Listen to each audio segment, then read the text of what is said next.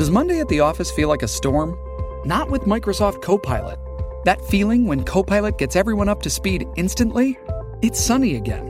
When Copilot simplifies complex data so your teams can act, that sun's shining on a beach. And when Copilot uncovers hidden insights, you're on that beach with your people and you find buried treasure. That's Microsoft Copilot. Learn more at Microsoft.com/slash AI for all.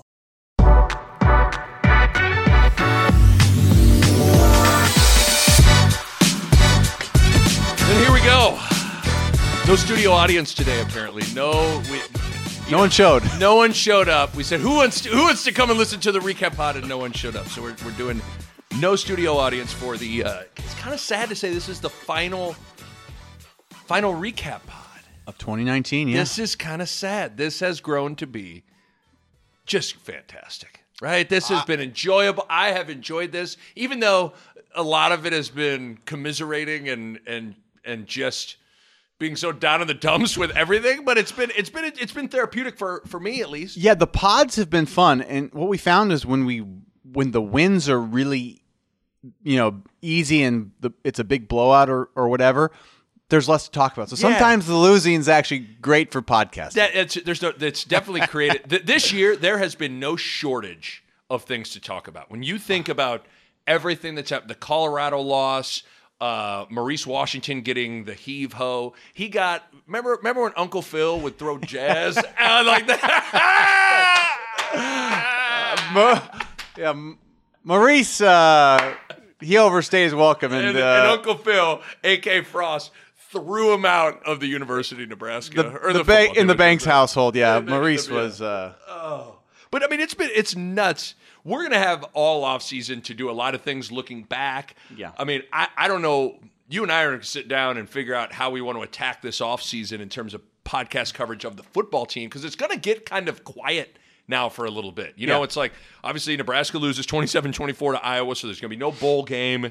You got the early signing period right at, right before Christmas. So in really about I mean it's December first today. You're gonna get first signing period is the 21st or something like that. Like it's I always forget that. I keep thinking it's just the one. Now they got the yeah. early and then the late. So they're these next couple weeks are huge, for recruiting. huge, huge. So I mean, I guess you'll you know we'll have that to talk about, but there's going to be a lot of looking back. There's going to be a lot of looking forward. Going to be interesting to see kind of what happens, and we'll we'll figure out how to cover it all for you. Uh, but before we get into the game, because there, I, I, you and I have been talking for about 20 minutes before here. There's like a thousand things to get into. I am. I want you to first of all. I am so I am sore right now. So I don't know if I've never been with you for this, but I had the classic flight. So I'm, I called a Xavier game in Cincinnati yesterday. We're recording this on a Sunday, December 1st. And flight from Cincinnati to Chicago gets delayed. So now I have a tight connection in O'Hare to connect to the flight And you had to sprint and it, I had you? to Kevin McCallister's dad sprint. Oh. And I like I'm not when I say I, I'm not doing the home run trot like but I'm talking I was I'm Wan'Dale Robinson sprinting. Yes. In, in O'Hare, it's a long. You got to go down where that uh, It's weird. the, It- the the long walking escalator Yes. is like a mile underneath, right? Oh, And you're just running. huge. Yeah. And the one thing, so I knew there are a couple things that were crucial about my day yesterday before we get to the game. I changed out of my suit and into sweats, so that gave me more more flexibility. So that's number one. Great move on my part. But I made a couple of mis- I made a mistake. I had to check. It was a small jet, so you couldn't stow your carry-ons. You know, you have to like tow it Yeah. uh, plane side or whatever Yep. it is, and so so I'm having to wait for my carry on to to come out, and you're just you're checking your you're checking the clock. It's, the winding worst. down. But you know what I should have been doing during that time? Stretching. I swear to God, Yeah. I- if I had to do it over again, I would have legit Just high, couple high knees. Just get it warm. get it loose a little bit. Because I'm talking when that bag came out, your boy was. I mean, I had to like short shuttle, grab the bag up the ramp, and Now here, here's my question. yes, Were you a bag dragger, letting it roll, or did you just pick it up, man strength it, and just run it? I did both. I started rolling, and I was I felt like it wasn't moving fast Yo, enough. you got- So then I had to pick it up, but then you realize that sucks. And run some about running with it. So I have a backpack and a bag. So about running with a backpack. It's like you could put a backpack on Barry Sanders, and I feel like Barry becomes like a horrible runner. And so I did a little bit of both. But all in all, I bet I had a six minute, pretty much full on sprint. Oh, I, I've actually done it at O'Hare before. Same thing, oh. and it's a it's unbelievable. You're like You're- you- when you're not expecting to go run. It's it blows your mind. You're just like I can't believe I'm doing this right now. I, I was there are a couple things. So I made it with like probably four or five minutes to spare. Uh-huh. Like so I mean I barely made it. And I was and then I had the classic like sat down in my seat, pouring sweat. Ah. And you know, like because you're not loose, you know it is when you get to be like you and I are big like you gotta get loose. Oh, so yeah. my, my I mean my I'm like Your hamstrings are the ones my are like, hammies ooh. are dying.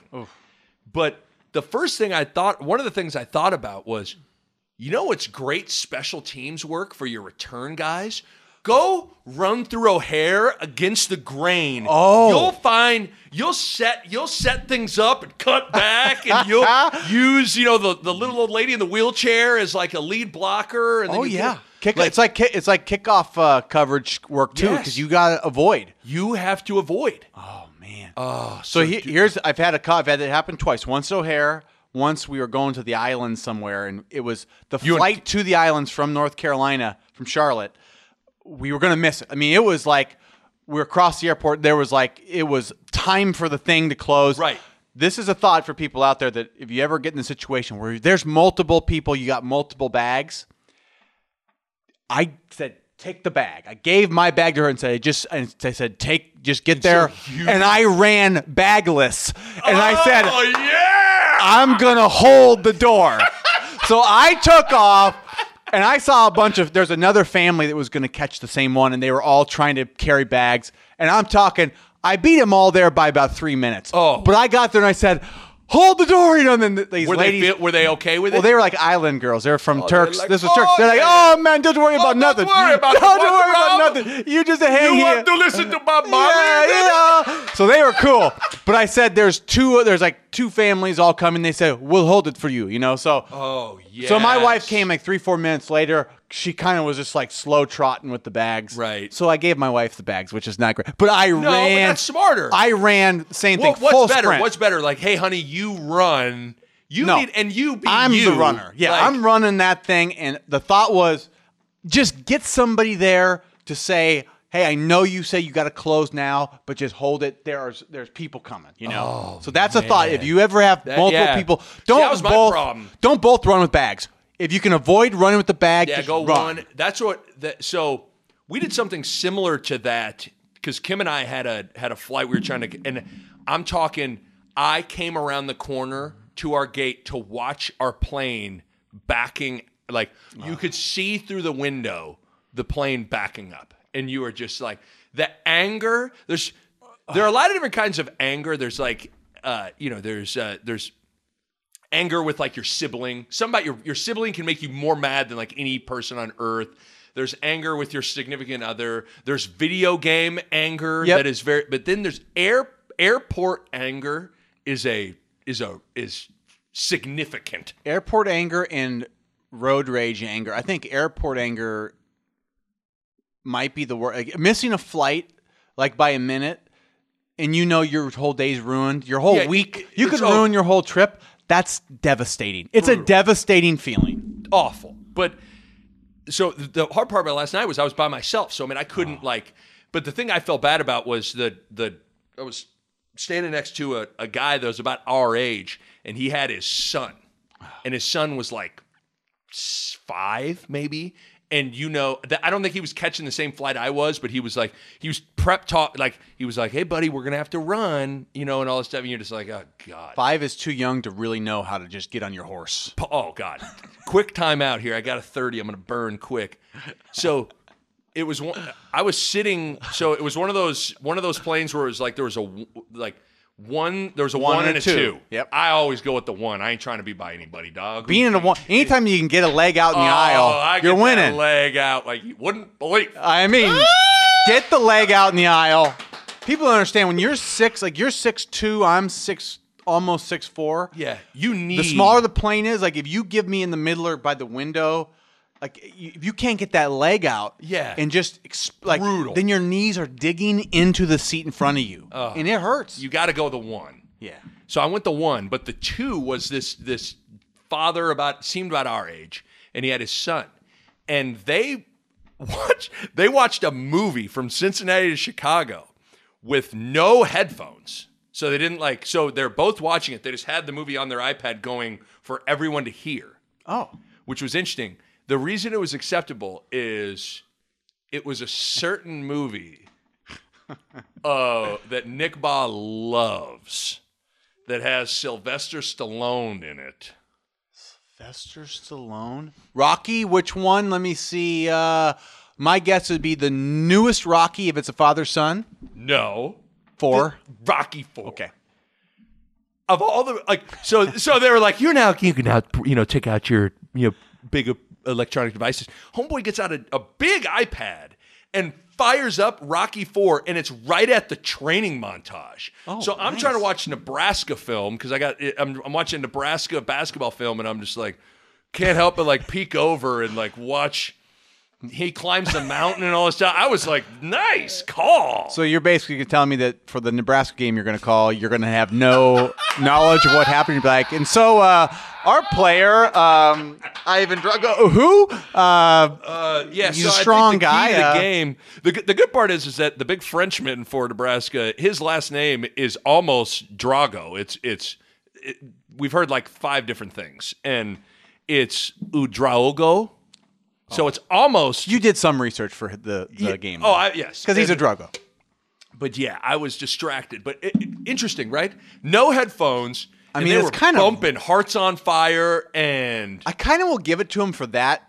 For If that it's any movie. other movie- any other movie, I'd be like, dude, you gotta you gotta use headphones I mean, because any other movie, I'd have been like, "Come on, brother." it's like, Especially you know- my headphones died. It's I a was quick. like, you know what that's equivalent to?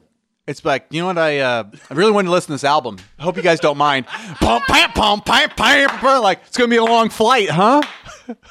I couldn't. Can you believe the red eye from? the part was again my so my headphones are dead, so I'm having to listen to a, a game. That's the other thing. I could have turned my game the sound on, but I muted it. You can't put the sound No. on. If And- I'm listening to music, I'm not gonna blare music I in my couldn't- seat. I couldn't believe it. But again, like you said, the only movie, and it happened to be at the part where it was like, remember the weird thing about the training montage in Rocky Four is it's back to back. You have you have a, a training montage, and then Adrian shows up. The montage doesn't go as good. He's training, but not training, hard but they're not enough. feeling like it's going well.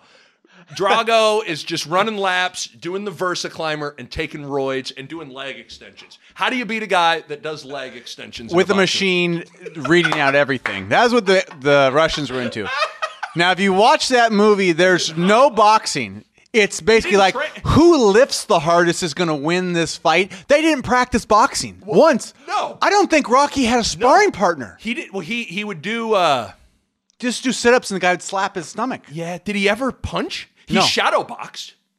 He would remember they tied the string and he ducked, like uppercut, duck. Yeah, there was a so little he bit worked of on his duck uppercuts. He was about ten percent was shadow boxing, ninety percent CrossFit, lifting weights. It was like climbing a mountain. Drago. wood. Drago's Drago boxing was running on the track and hitting hitting a thing, and then 17 people with lab coats on would write down numbers. Russian scientists being Russian like, sense like very good, Very You- good. You want to punch again? I, uh, but that's pretty much what it was. So that was that was my night. That's why- I'm sore. That's why I simultaneously enjoy that movie and think it's the worst Rocky. I mean, I don't know. It's not the worst, but it's the it's the farthest out there. Like Rocky One is great. It's a, it's the best one. Rocky Four I make fun of the most, but it's still an enjoyable movie. It just it is so over the top, like pitting Russia versus America and all the stuff with but it. the and training just- is just so wrong. Oh, it's so bad. The training month, but but that's so it just so happened that he turns on the movie with the back to back training montages. gets So you- got yeah. Hearts on Fire in the other one. What's the, what's the, God? What's the other one? It's the uh, burning dawn. No, no, no. That the whole album is just like a workout. You and I, you and I would listen. Somehow we had that. I had that on record in my basement, I remember that. and I gotta. I mean, this doesn't matter. I won't look it up. Yeah. Uh, so that. So there you go. So I'm sore. If you're wondering, is Nick sore today? I am. I worked out trying to get some of that out of you this morning, but my hammies. I was nervous. Your boy was going to be with That- Wan'Dale on the That- sideline. You son. can't be afraid to stretch, even I if you're at an airport. Because remember, who's going to care? You just say, guys, I'm about ready to run. Just go for it. You okay? So there's the two Nick and Bo travel advice. Yeah. If you need to catch a flight and you got two people, send one bags with someone and designated runner. Designate, yeah, designate the runner. Sincerely, Bo Ruud. And you got to be honest about it. Some girl might be like, Because if you're married I'll to like run. Lexi's son and you're like a, you know, 400 pounder, be like, 400 pounder, "Lexi, like Lexi, got it." You're on, girl. you run. you got to okay? be honest about who should be running and who shouldn't, right? Yes. It's clear you should have been the runner Yes. in that situation. But so designated run, designate a runner. You might want to do it beforehand. You know, uh, you, but you start a night of drinking, you might designate the DD. That's you it. start a big travel. Who's the runner? Who's not? Yeah. Once you hear we're do- like we're running Once that first behind, delay, the first delay starts, you're like, let the people. They always say, let the people who've got to make the gates go first. Stay in your seat. Respect that because you might be there someday. Don't Yeah, fake it ever right. there. Don't- Don't, yeah, act don't like do I got some place to go if you don't. That's let those right. people through. But like before you even get out to your bags, like you say, who's running? Who's That's yeah, because if because if I'd have been with you, we, I'd have made we'd have made it no problem because I wouldn't have had to wait for the bag. You know what Yeah. I mean? Like we'd have been fine. One person go, but I had to hold it. wait. Luckily, my bag was the third one out, and your boy was. I mean, I was on it. I mean, on it. I love Second bit of advice: when you're waiting, stretch. Stretch it out. You're welcome, America. You are welcome. All right, that's going to do it for the recap pod. Nebraska loses 27 20 to 4 to Iowa. All right, Bo Robert Ruud. okay. Where do we start? We are going to start with the beginning of the football game. Brass is not going to win a football game. Greg Sharpe, Greg Sharpe here, barbecue sauce everywhere on my face. Uh, he just puts barbecue sauce on his face. oh, his aftershave, his, his cologne is just spraying barbecue. sauce. Greg, are you shaving with barbecue sauce? What? What's going on? Second down and five brought to you by Gillette Barbecue Sauce. You want Barbasol Barbecue Sauce. We're gonna use a lot of bees today. It's Greg Sharpe for the bees. God, okay. Uh, so we were trying to figure out how we wanted to structure this. I did not think we'd go 15 minutes on Rocky Four in my travel stuff. It happens, though. Hey, that happens. People probably need. I hope people enjoyed that. They probably needed a good giggle or two based on what happened this weekend. Um, so we're going to go through the offense broad. Second half going to get more specific, and we're going to definitely get into the final two, three possessions, in particular the final possession, and then get into a bunch of stuff that is a big talking point. So in the first half, do you want to start with the offense or the defense? Because I just want to talk about the like we'll do it Start with the offense because defense is actually was pretty, pretty straightforward. simple. Yeah, pretty straightforward. So the offense, I thought it, it was weird. So I was traveling to Cincinnati, so I didn't get to see the first half until I got to my hotel in Cincinnati and I watched the entire second half. So it was interesting to watch start the game at the second half. You know what I mean? Yeah. So I finally got to watch the first half this morning, but I had heard the quote from Scott Frost at halftime where he basically says something to the effect of, "We're going to stop offensively. We're going to stop being so so cute." yeah, we're getting too cute on offense and and we're gonna go there and and watching the first half listen i'm all for uh you know giving teams a lot of different looks i'm all for uh trick plays to a certain extent but damn dude they, the first half felt like it felt like uh, it was the cheesecake factory of offensive play. It was just like it looked like Scott Frost wanted to show every formation he has, every play he has, put in every player he could possibly put in, and but the only constant was swing passes that were getting nothing. I guess let's start with the swing passes. you know, I think usually what what what they try to do is if they feel like they got the the numbers advantage out there, they want to they want to make people cover the whole field. And you know, here's the problem. Th- that's a part of our offense. It's always going to be It's, a part of it. it's I- arguably the identity of the like the I one thing that's care. been a constant every game has been that play, and I hate that play. okay, well, here's things. I, I don't care. Like for me, like if you want to run that, fine. But like if it doesn't work once or twice, I don't want to keep doing it. Right. So so the the issue with the first half was first down offense was Oh, not right. bad. It was atrocious. It was we'd lose two to six yards every play, and a lot of them were on these swing passes, right? Right. So, like I say, I don't care what the play is, but when we keep losing, like you can't afford to be It second and long. killer. It's a killer. Not with this offense. Not with Yeah. our receiving corps.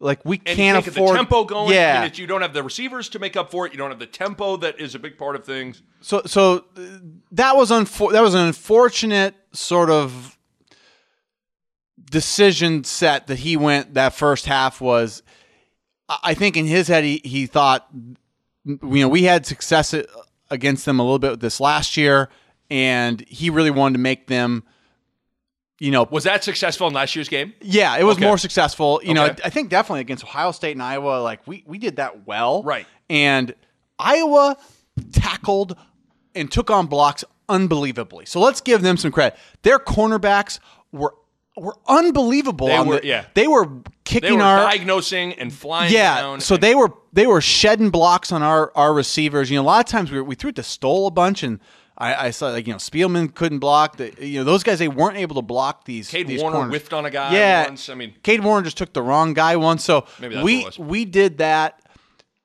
so many times. It was just unfortunate. So like you could say, but but I also didn't love that. Not that we tried it, that we kept trying it eh, when it didn't work. that, that's it. Like I'm, I don't, I don't love that play. Am I one? Am I one of those guys that says never run that play? No, I'm not saying never run that play, but you also have to know when. When Move on. to just move on from that play. Yep. And to me, it was pretty clear in that first half that play was not working. Uh, the, but did you think? Did you think in general? I guess we'll start with. Uh, I'll go to this: rotating quarterbacks. So we saw that in the first half too. We saw we saw Vedral come in, we saw Yeah. McCaffrey come in, and obviously Martinez was a starter. What did you think of rotating quarterbacks? Uh, so to me, there's there's two parts to that. The first is that we have such we're lacking weapons so much that they just I think wanted to bring in a couple guys that could actually run the ball, and those guys happen to be quarterbacks and not running backs. So that's their way of saying get a couple carries away from Martinez to somebody else. And that's okay. I, I understand that. It's it's a rare circumstance that we don't have just running backs to give the ball to right now. We don't. right. Other than Mills, Other than Mills. Wan'Dale couldn't play. Wan'Dale tried, couldn't play. So all of a sudden, we're down to one running back, essentially. And Mills seems like he might even be a little banged up, where he didn't want as many carries, and they didn't want to give him as many carries. Um, and two, it was a really smart uh, setup to have the M- McCaffrey McCaffrey. ended up working. It was exactly what he thought. If McCaffrey's in, they think it's going to be a run. They're going to press the line, and he's going to throw over the top. So it, it turns out, and that works for a touchdown. So really, uh, it was the best. It was the best package we had put in because it was like it, it set up a touchdown. yeah, I I understand what you're saying. What don't you like about that? I just am never been a fan. That's the one position I told. We we talked about this in September. It's the one position I'm not. You know, when I hear people say like, "Oh, pull pull Martinez for a series," I'm just not a fan of it. Now, maybe this is the the quarterback in me. I'm just I'm not a fan. I think it's a rhythm position. It's a confidence position, and I just I'm I'm I'm not a I'm not a huge fan of bringing in a bunch of different guys. Uh, I well- can maybe understand the vet, I can understand the McCaffrey thing because of his ability to run, and it ended up working in the second half. We'll get to that in the second half. The Vedral stuff. I mean, you brought in Vedral, to, and he threw the ball. He threw Yeah. a swing pass. He, he almost threw a pick. yeah. Like what? I mean, if you're just going to do that, what? Uh, why are we doing? I, I do like I, I understand it a little bit. I do. I, I understand just in the sense of we needed something to give us another look on offense. And bringing in them changes their attitude to to us on defense, which I think is what he was going for. Um, like he brought in our guys that we would say, well, they're bringing him to run. He actually brought him in to fake the run to throw. So Sure. I think it was like a it was a it was sort of gamesmanship. It was more. So I think what I think, and this is interesting because I hadn't thought about this. I think I think what you're saying is it was more the rotating at quarterbacks was more about just another wrinkle in the offense rather than anything about No. Martinez and the quarterback Correct. situation. That was not a hey, let's give these guys a series. It was this is a package of plays to give us a little bit of gamesmanship. That's all that is Yeah. to me. You know? And my my issue is this though. With 2 minutes left in the game, I didn't love bringing in Oh, okay. Yeah, McCaffrey well, that- there. oh no, we're gonna get into that. Okay, we're- so we're gonna that that's a di- that's different That's to different me scenario. Yes, than when it was the shelve first that half. for the second half because Okay. there's a lot to get into there. I, I think uh, this is a bad analogy, but I'll use it. I was just trying to think of something. When when you're not a fast food guy, but you see commercials and you're aware of things like Chick Fil A is like killing it right now. You know what I mean? Yeah. And and you know what Chick Fil A doesn't really do? They don't roll out brand new things all the time. They got their chicken sandwich, it's fucking good. Yeah. And that's what they give people. Burger King, on the other hand, it's like they they roll out uh, a vegetarian Whopper and tacos, and then they got a corn dog, and they got like it is seems like. And so what when when you when nothing's working, you try to throw everything out there, and I think that first half was a window into how inept Nebraska's offense became at the end of the season because of injuries and a variety of things, where it was like you have to throw out a bunch of different personnel packages. You got to get gimmicky because you can't just line up and do what you do. Well, and you can't. I mean, and this is like I said, no offense to these receivers, but like Nick, we're playing without somebody that we can throw the ball to. I mm-hmm. mean, I mean that. Like it, even like you know, like a, a guy like Spielman. Spielman's like a number three guy. He's not a number one guy, and this season showed that He's not a He number had to be- man-to-man coverage kill you. That's what I'm saying. Like he had to become a number one guy this year. He couldn't do it. right. And so Spielman needs to be the three guy. We need two other receivers and Wan'Dale, and Wan'Dale fits in there where he can. He's our Right. utility, just get him the ball guy. Right. But he's not really like a number one receiver either. He's a scatterback slot guy. So we need one or two other receivers. And, and these last couple games really showed like, you know, you got McCaffrey having to go out there and play receiver, or like that's why he came in at quarterback was we just had to get somebody else on the field to try to use to get the ball. That- because that exactly. That's it. Like I, I've always felt like the mark of I always relate things back to basketball, but the mark of and this is more of a college thing, obviously, but the mark of a, a team that is just can't defend is they play one three one and they play two three and then they play man and then they play then they'll You gotta do what you gotta do. They'll, they'll Yeah. just because they're just throwing a million things out there to see if to find hopefully something they can scheme their way into having some success. Yeah, I, Iowa just does what they do, and it's not fancy, and it's it's they want to play that game, and they can Right. because they've got they've got a system, they've got good enough talent to sort of just do what they do, and they're in games. Right. But like, well, we're not there right now. I, I would say, I actually wrote this down at halftime. And th- this doesn't need to be more than what it, it is because it is what it is given the situation. After that half of offense, and you could even say for the second half, it's remarkable how bad the offense has gotten. Like that's a bad. Let's not kid ourselves. Now that this isn't saying like I still believe in Frost and all that stuff. I think a lot of it has to do with injuries and personnel and various things. You know, like I'm not saying. I'm just saying you can be a good you can be a good coach and just find your losing. All of a sudden, you're, you can be a good poker player and have a losing hand. Yeah, that that was a losing hand. Like you're saying, that's a losing hand for personnel, pretty much. Yes, and so, but so, but that I just because I wrote it down in my fi- show, like I wrote down, I'm like when halftime because it ends with Martinez throwing the pick. It's like Yeah. that's a bad offense, like bad. Okay, like like I could argue, and you you can people might bristle up this like of the past decade. It's one of the two. It might be one of the two or three worst offenses. But it's crazy. I think we've had like a we've, we've gained a lot of yards still, which Yeah, is but, that- nuts. but, that, but that's that's the point though. Is like, But not we when, when I'm taking just the ability to score the football because you got to score. because you got to it. score. I don't Yeah. give a shit about people get two sort of stat. You can show me any stat yards per play. What about yards per play? And I, I don't give a shit about that. Like you have to score, and that's taken into account the kicking situation, everything.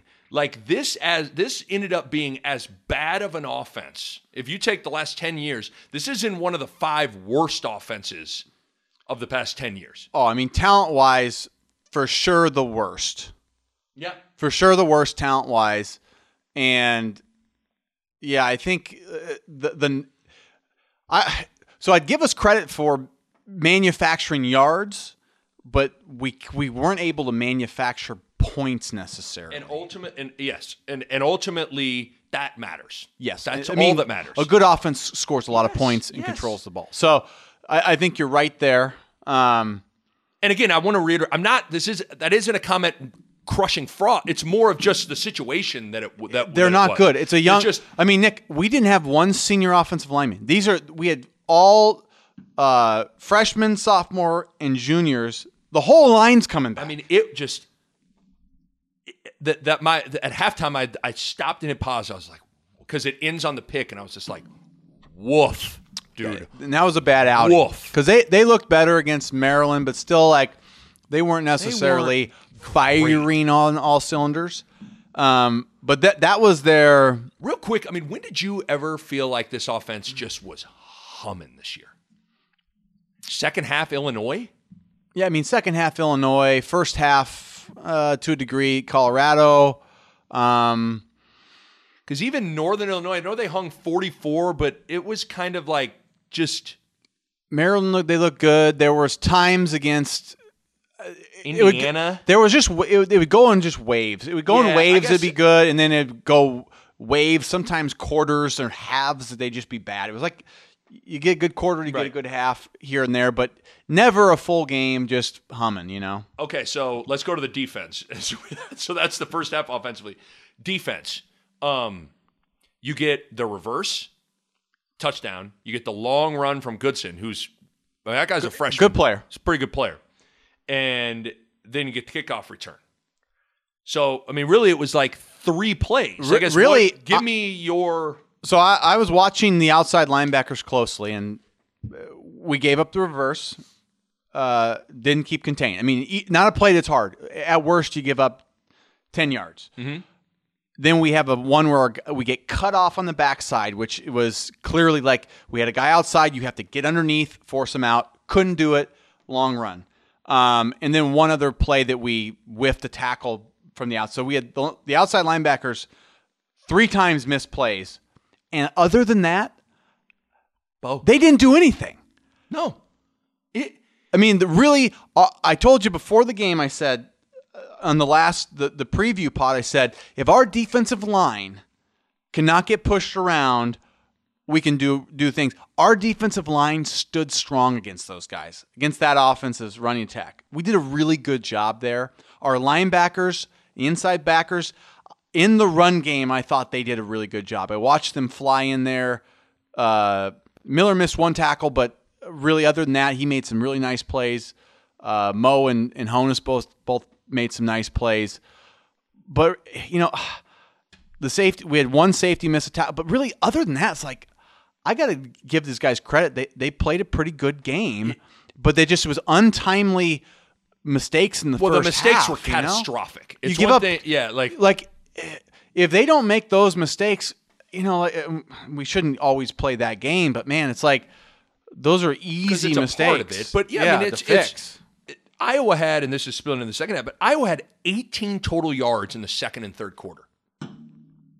18. They couldn't Now- do anything. Now, Nebraska's defense had issues in the first quarter, obviously, but after the first quarter, and really, if you eliminate just a couple of plays, it was it was wasn't awful. Yeah. Um, but it, it is amazing the sequence that Justice still kind of tells the tale of this season because it's happened a bunch. Is I mean, you get the Cam Taylor pick six, and and you feel like The momentum the momentum swing. has swung. You know, you're like, or not swung, but at least you would kind of stem the tide. Because if I'm not mistaken, it was that made it seven. It was 17 to three. That made it 17 to 17-10. 10 and you get then the kickoff return for a touchdown and it's 24 to 10 and whatever momentum you had was bye bye and, that's and to me that that kickoff return and our special teams in general, it shows me that our lack of depth Oh, is boy. scary because the guys that are out there, and I, I don't want to name names because that's just not that's not the way to, to Yeah, handle do things. it. But you know, we got some guys that I, I'm no offense to them, they just don't. They're just not Division One top tier caliber guys that need to be out there. Like Nebraska used to have guys that their second stringers could start other places, and those guys were playing on special teams. Like you had to be a good player to make it on the Nebraska special teams. And now I'm seeing these guys that are like they're not great players, but we just we need somebody we need a body out there. And you know what happens? You give up you give up You- kickoff kick return, returns. yeah, I mean- you know, you can't even kick off to people because you don't trust these guys. Like I mean, I heard someone say, in all sincerity, on Twitter, it might have been Chattel that, like, it, I mean, I think he was half joking, half serious. Was like, it, were, would Nebraska have been better off just kicking it out of bounds every, like, I'm not so sure that I know that sounds ridiculous, but it got to the point where Nebraska's kickoff coverage was that bad. Well, we, that's why we were pooching it. We were I mean- pooching it every week because we didn't trust those guys, and that's that's sad. Like that, is. that unit. It's. I mean, Oh, the whole special you, teams You, are telling me you just- can't find you can't find eleven guys that want to go cover a kick. You can't find a kicker and and ten other guys and go cover a kick. I mean, come on. That, I mean, that's what, what that's the, that will tell you a lot. And these special teams, we'll we'll get more into special teams about the big picture stuff later. But huge, huge issues there on- Totally. in all all phases. Of that, Okay, so. halftime. So 24 to 10. You have the Martinez, you have the drive at the end of the half where Martinez throws the pick. Yep. Felt like in the moment you were like, "Oh man, could not a I mean, Frost had the quote at halftime as saying, "I hope that's not a backbreaker for us." I mean, but but you know, things felt kind of dire in terms of with that offense, you weren't sure how many opportunities you were going to get to score and you had a chance to really seize momentum, at least maybe get 3 out of it and then you're going to get the ball to start the second half. Uh, so getting the ball helped, but I, I didn't have a lot of confidence going in that second half. So so what happened after that surprised me because I'm telling you I didn't have a lot of confidence. So let's get into, and I kind of wrote down. I'm gonna, gonna I'm gonna go. I'm gonna hammer through certain Okay. possessions, and then the big stuff we'll stop and talk about. So Nebraska gets the ball to start the, the second half. They go three and out. They get a running into to the punter to get the ball back, and they go three and out again. so so they punt it. And this is where Nebraska's defense, I mean, for for the rest of the game, except for the last possession, Nebraska's defense was stellar. So Nebraska's defense forces a three and out. Iowa's got a punt. Here comes the possession where you insert Luke McCaffrey. You get the play we talked about where everybody's expecting run. They press the line, pop it over the top, touchdown, Spielman. You were at the stadium. I, I'd imagine the juice in that stadium had to have been crazy. Yeah, yeah. It was it was. I mean, you could feel things turning back our way. The juice was turning. So it's 24 to 17 now. Here comes Iowa offensively again. Nebraska forces a three and out. Three and out. So mm-hmm. the place is now, I mean, it's like, here we go. Pause for a second. Take me back to the moment because Kugler and Millen were talking about it. I know I was thinking about it in the moment. Did you think after McCaffrey had just thrown the touchdown pass that the next offensive series you'd see Martinez back in at quarterback, or did you think it would be McCaffrey and there's what you thought would happen and what you wanted to have happen? What did you? I guess I never thought for a second. you never thought for a second that No, Okay. no. So you so you fully expected Martinez to there wasn't Yeah, even- because Martinez, other than the pick, it, the the whole game felt like it was swing passes, which is not really on Martinez, right? Yeah. Like, but the- he hadn't played well. No, he hadn't played well, but he also hadn't like he hadn't thrown three picks. You know, if you have Sure, three sure, picks sure. and Yeah, yeah. McCaffrey does that, it's different. I, you know, I, I, this is where I was, and this isn't. I I thought, is it a? I'm not going to be one of those guys like not even a discussion. It- I mean, it's a discussion. You know, like McCaffrey had just thrown a touchdown pass, Yeah. and Martinez hadn't done shit up until that point. But in the moment, I thought, like, if I if if if I'm standing next to Frost and he goes, Nick, get your hands off my guns. yes. Sorry, Scott. what? what? Wait, hold on. You need a gun massage here, Frost, before maybe that'll help you oh, sorry about that, Coach. Uh, If he'd have said, should I go with Luke or Adrian? I would have said, go with Adrian. yeah, So I'm not going to be disingenuous and say otherwise in the moment. Because guess what happens? Had a pretty good series. Mm-hmm. Martinez converted a third down with his legs, um, converted a fourth and six with a pass to Warner. yep. and then Wyatt Mazour scores uh, the touchdown run to tie it at 24. So the reality is, it wasn't like they. A lot of people are going, "How do they not stick with McCaffrey?" Well, Martinez came in and Martinez made some pretty good plays in that series, and Nebraska scores to tie the game. Yeah. So now it's 24 to 24. End of the third quarter. Stop for a second. Nebraska dominated that quarter. Mm-hmm. 14 zip in that third quarter. Total yards 131 to 7. Surprising, especially being a third quarter, that which has been our The bugaboo. Achilles heel this year. The third quarter. Ass kicking in the third quarter.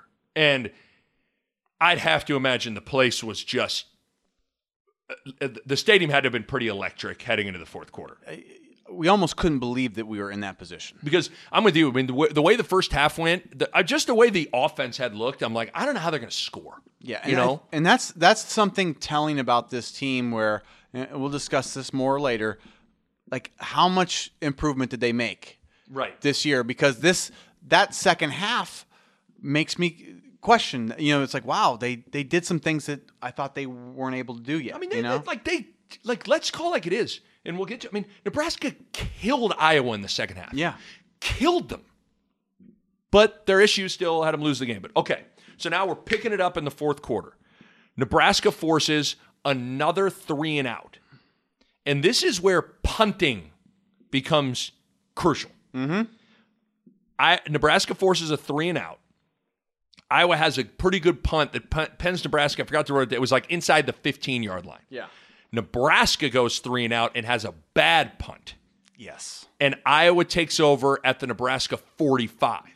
So now all of a sudden, the, it felt like the whole second half that it was played Yeah. in I like it, that that's that field position stuff that you don't think about during the week at all. You don't think about how that's going to affect the game, but that's huge. Huge. And our offense, like when we're inside the ten or fifteen, we all of a sudden go super vanilla, and we're not good when we're super vanilla. No. So, so Iowa takes over the Nebraska 45. Iowa finally gets its first first down of the second half at the 7:39 mark of the fourth quarter.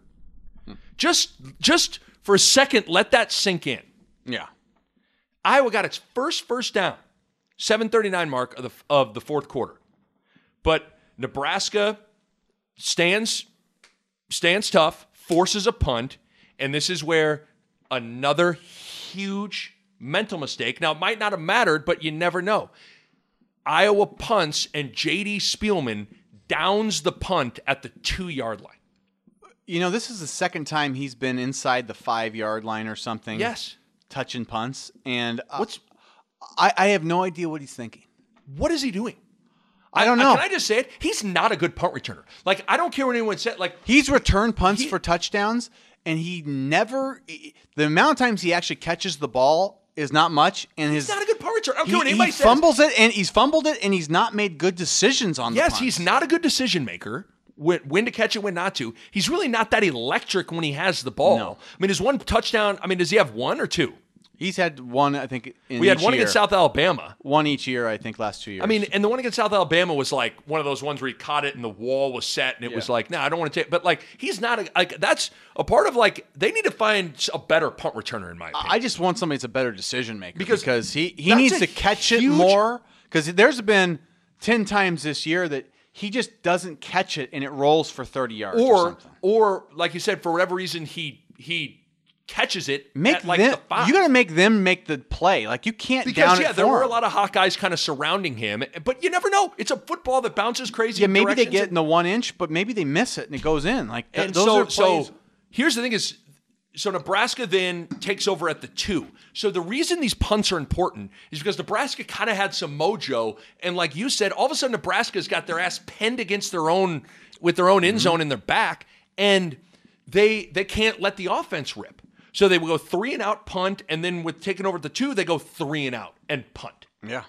So again, these are where special teams and decision making and different things are enormous. Yeah, if you would have told us in that after that first half, if you had said, guys, in the fourth quarter, the game's going to be tied, and we're going to give you two straight series with the ball and a chance to take it in, we would have been like, "There's it's not possible. You you can't be that kind to us.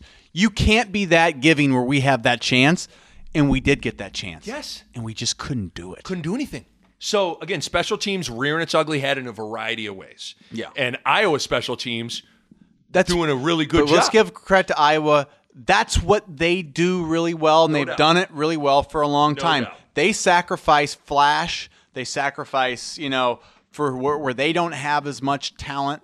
They do those things well at a high level. which I hope we can learn a little bit from them. We need to do some of that stuff better too. So Nebraska, like I said, three and out, punts. Nebraska's defense stands up again, Yep. forces a punt, and it's the pooch punt that goes out of the end zone, touchback.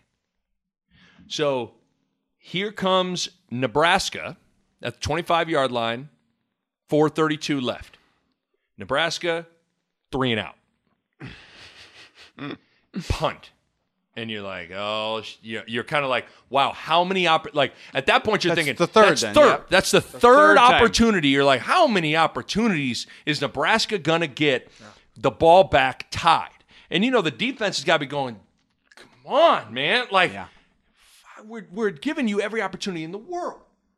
So Iowa takes over, and they're they they get a long run down the down the Iowa sideline, and now all of a sudden you're like, oh my god, they're in field goal range. And what happens? Fumble.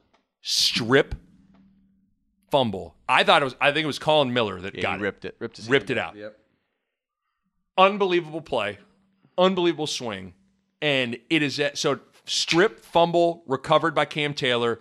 Nebraska gets the ball back again, and at this point, you had to have been thinking what I was thinking, where you're like, okay, it just feels like it's Nebraska's day. For once, it's like, mm-hmm. oh my god, how much like it's Nebraska's day. When when Collin Miller gets the strip, they get the ball back. So here we go. Let's get in depth.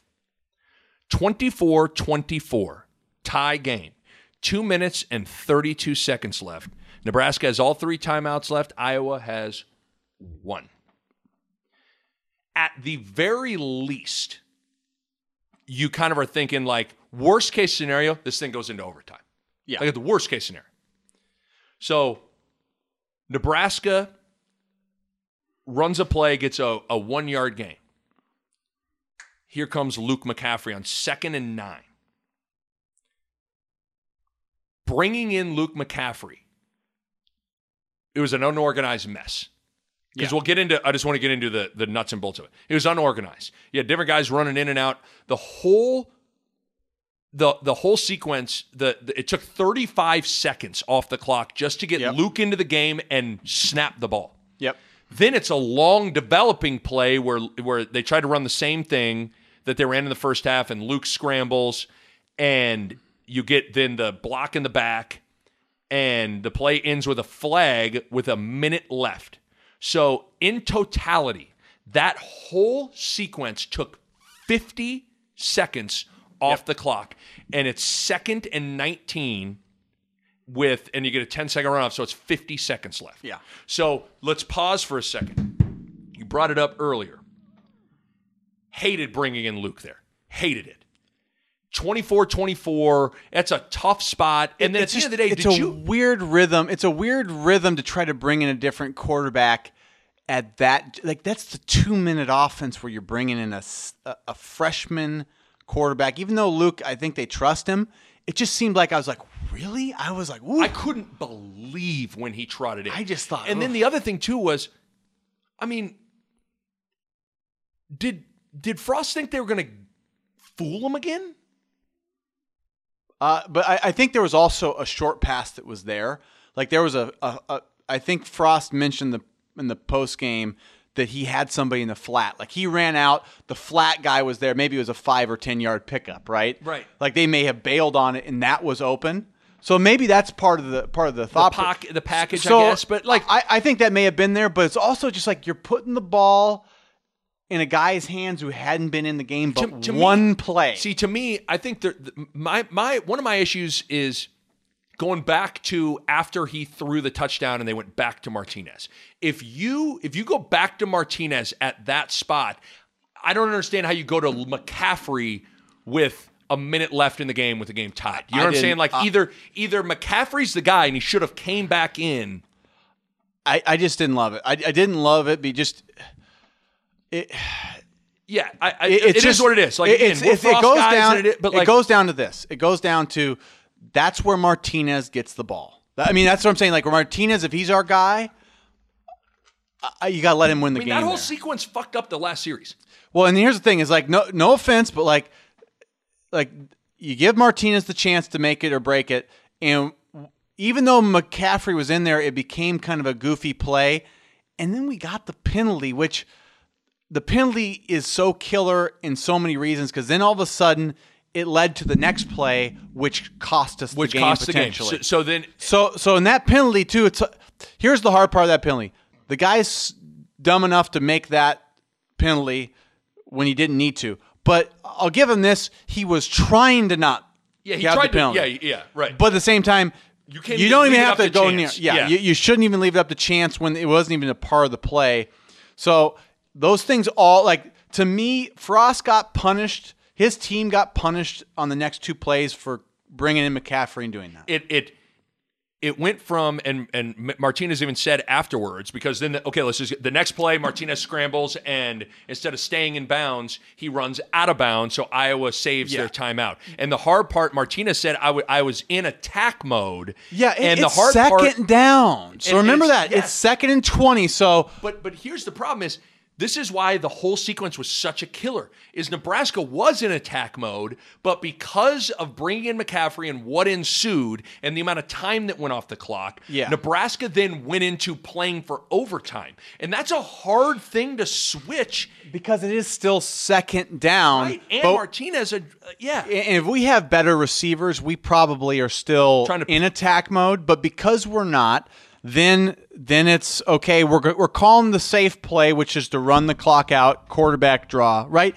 Which is the right call, I think, in that situation mm-hmm. with our team. That's the right call. Yes. Now, here's where I'm at a dilemma with myself. Do you blame Martinez or do you blame Frost? Is it Frost's responsibility to call a timeout and say, Adrian, just so you know, I don't know if you've thought about this. We're playing to try to, you know, run this ball and get a big chunk and go down and bounce. There's no going like. Do you have to say that as a coach? I don't know. I, I don't know if you do. I really don't because I, I kind of think you should know it, but it, But the fact never that he assume- didn't right. means that he didn't know it. Yes, you And can so- blame you can right. You can blame Martinez, but ultimately the buck stops with Frost in making sure everyone's on the same page with what they're doing. Yeah, so so I've been going back and forth on that, and, and I don't know, I don't know who who I more blame, but in the end, in the end, it does go to Frost because he's responsible for conveying the because, message. Because just think about in a in a in a short in one play, Bo, Nebraska went from foot on the gas, green light, trying to score and win the game, to yellow light, pump the brakes, get to overtime.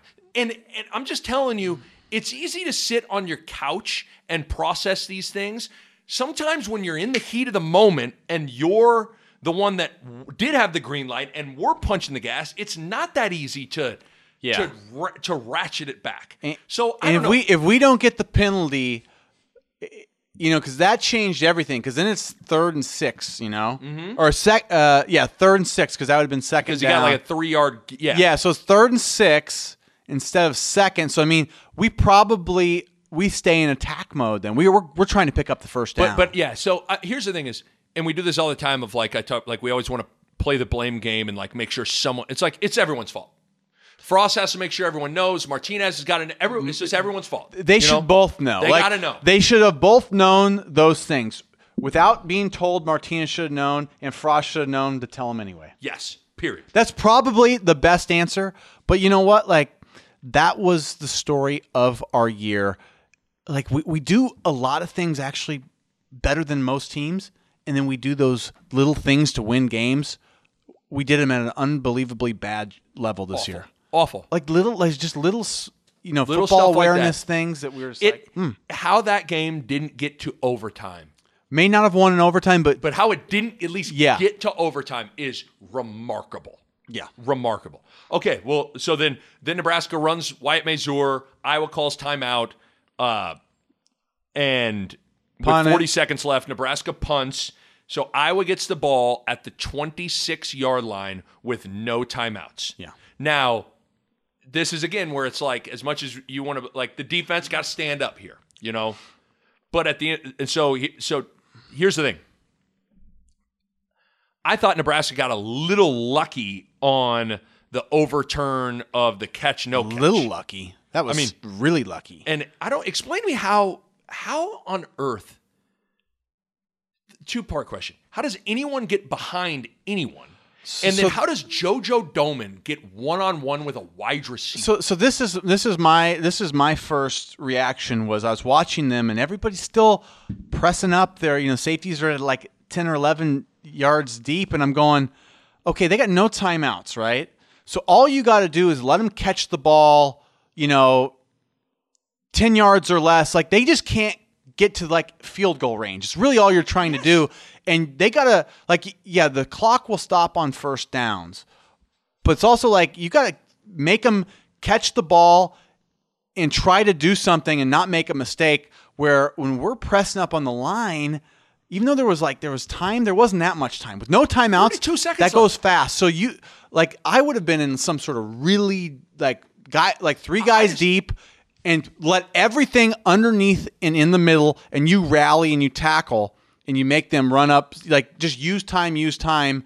You don't let them throw it over the top I just twice. And granted, it ended up being no harm, but they were lucky. I mean, they were lucky that that thing got overturned. But I just couldn't believe when Stanley unleashed that ball, and you saw that a Hawkeye had gotten behind Nebraska, and it was JoJo Domann. I mean, you're just like, it's a linebacker. It's a line. So How? So it's Like, just, they're- just- they- to me, it looked like we were running the same our normal coverage schemes where you got to have the the you know your prevent defense and the keep them in bounds defense, which is like you guard the sidelines and deep, and everything you know ten yards or less, you give it all up. And what happened was, I think we were run, we finally were running a zone, but we were like it was one of those zones where like it it just felt like we were we were still guarding regular down and distance. It wasn't like we were sitting back, Right, forcing the- them underneath. Like they ran right by us, and like Yeah, because- there were seams. Like you know, we we were rushing four. Maybe you rush three and add to the coverage. And you know, I, I just it was another one where it, it looked like we were a team when it got down to two minutes, where it's like, oh, we don't know what we're doing in two minutes. Yep. That's what it looked like to me, and that that's sad to see. That is. It's it's it totally because then second and ten, they flush Stanley, he throws it away. yep. Okay. Third and 10, 19 seconds left. They're still at the 26 yard line. Again, 19, se- I mean, 19. 19 seconds left. You get a 22 yard completion, and you were pretty fortunate that it wasn't, that Cam Taylor wasn't flagged for targeting. Yeah. You can kick and scream about the rule or whatever, but pretty fortunate. Yep. So again, Nebraska really caught two breaks with reviews. Yeah. Just So got to make one stop. Is all you got. s- One, stop. So now it's first and 10, 13 seconds left. Ball at the Iowa 48. Hit the tight end over the middle for 22 yards down to the 30 yard line. Mm-hmm. Then there was, and I don't know what, you- there was the scrum where the officials stopped the game. To they stopped because was Nebraska trying to like not allow Iowa to get on the ball? I don't know. I It was a weird thing where it just was Yeah. weird where, you know, because I was trying to scramble up to the line to spike it and the, the officials stopped the game, then told the officials or told the clock operator to put one more second on the clock to seven seconds, and then Stanley spikes it. I mean, they in the end they they made those plays. Our defense played really well, other than the three, two or three plays in the first half, and then two passes, or you know, basically two passes in the right there, right at the end of the game. and it's not good enough to win. Like they didn't, and it's been the story all year. Like they make the plays when it doesn't matter as much. And they don't make the plays when it matters. Yes. When So- it matters, you can feel our guys That's- getting tense because I feel it. I'm tense. I'm like, oh man, here it comes, and it comes. They, they make the play. Because again, you you you hit it. So then Nebraska obviously or Iowa bangs the field goal, ball game, 27-24. And you know, you you said it. It once again felt like Nebraska was in position to win a game and it- they kind of threw up on themselves again. And for all the you can talk about a bunch of different things about the first two years under Frost and uh, reasons why things haven't gone well uh, that that are totally valid. I think more so than anything else, the the thing that is the biggest detriment to Frost is the fact that in the first two seasons, Nebraska is three and nine in games decided by seven points or less. And the reality is, a lot of them, not all of them, but a lot of them feel like some of it is on coaching. Some of it feels like it's lack of management, bad, uh, bad play call, whatever. But some of it feels like a well, uh, like a, a if you got to if you're well coached, you find a way to not be three and nine. Yeah, it's funny. I, I think we are. There's a combination of our awareness right now as a as a as players and even as a staff. Awareness is not high right now, and so that that's on the coaches more than is the players. Now, from the players' side, though, I, I don't see a whole lot of clutch play either. Totally. So- yeah, so I- it's, it's a it's a that- it's that's- always a it takes two to tango. It takes two to tango, Yeah. and I see it out of both of them. I mean, you know, you know, I, I've played with a lot of guys who are clutch and a lot of guys who aren't clutch. Like you know, and you know the difference. Like the guys that when they're when it's time to make the play, God, those guys always make it. Like those are the clutch guys. Um, basketball is a great, you know, um, a great sport. example Yeah. to show because like some guys just like okay it's the last couple minutes of the game they start making the plays they start like stepping up and then you got guys that they just go oh my god i hope i don't have to play in those moments You know, I and we got too many of those guys where they find a way to just blow the coverage or not think not think what can't we give up here you know those are the thoughts we need to have See, that's the and i just don't see those guys out there talking and being like and, and almost overemphasizing all right here it is take that Right. you're not getting here. You can have that. It- That's what it should feel like Yes. sometimes. I think so. And this is more of a college thing for college football and college basketball because you see it in the the NCAA tournament is the ultimate example of this. It's the old Bob Knight line that I think is just great. Stupid loses games, loses more games than smart wins. yeah. And there are so many times where Nebraska just makes stupid plays and or stupid decisions. And a, lot of this, and it and again, it is what it is. But some of this stuff, because you've said it, we've all said it, you do have to remind yourself that this is a young head coach and a young staff where they've only been, I mean, this this staff has only been together for four years. This is Frost's fourth season as a head coach. And you know what? It kind of like at the end of games, it kind of looks like a like it looks like that. And I don't mean that to be negative because it is No, no, Nick. what it is. Nick. like it's It's not negative. It's it's accurate. it's just I, I don't mean like I want to make sure I'm not meaning that to be like a, a No, you're not being I'm not- critical. just you're you're just- being. look- here's the thing: is is those guys are young coaches. They're all young coaches. Yes. And I mean, if- we're getting into big picture, long term talk, like this, this, this is what has to happen. Like these coaches have to grow. They've got to have to improve and grow. they have to understand.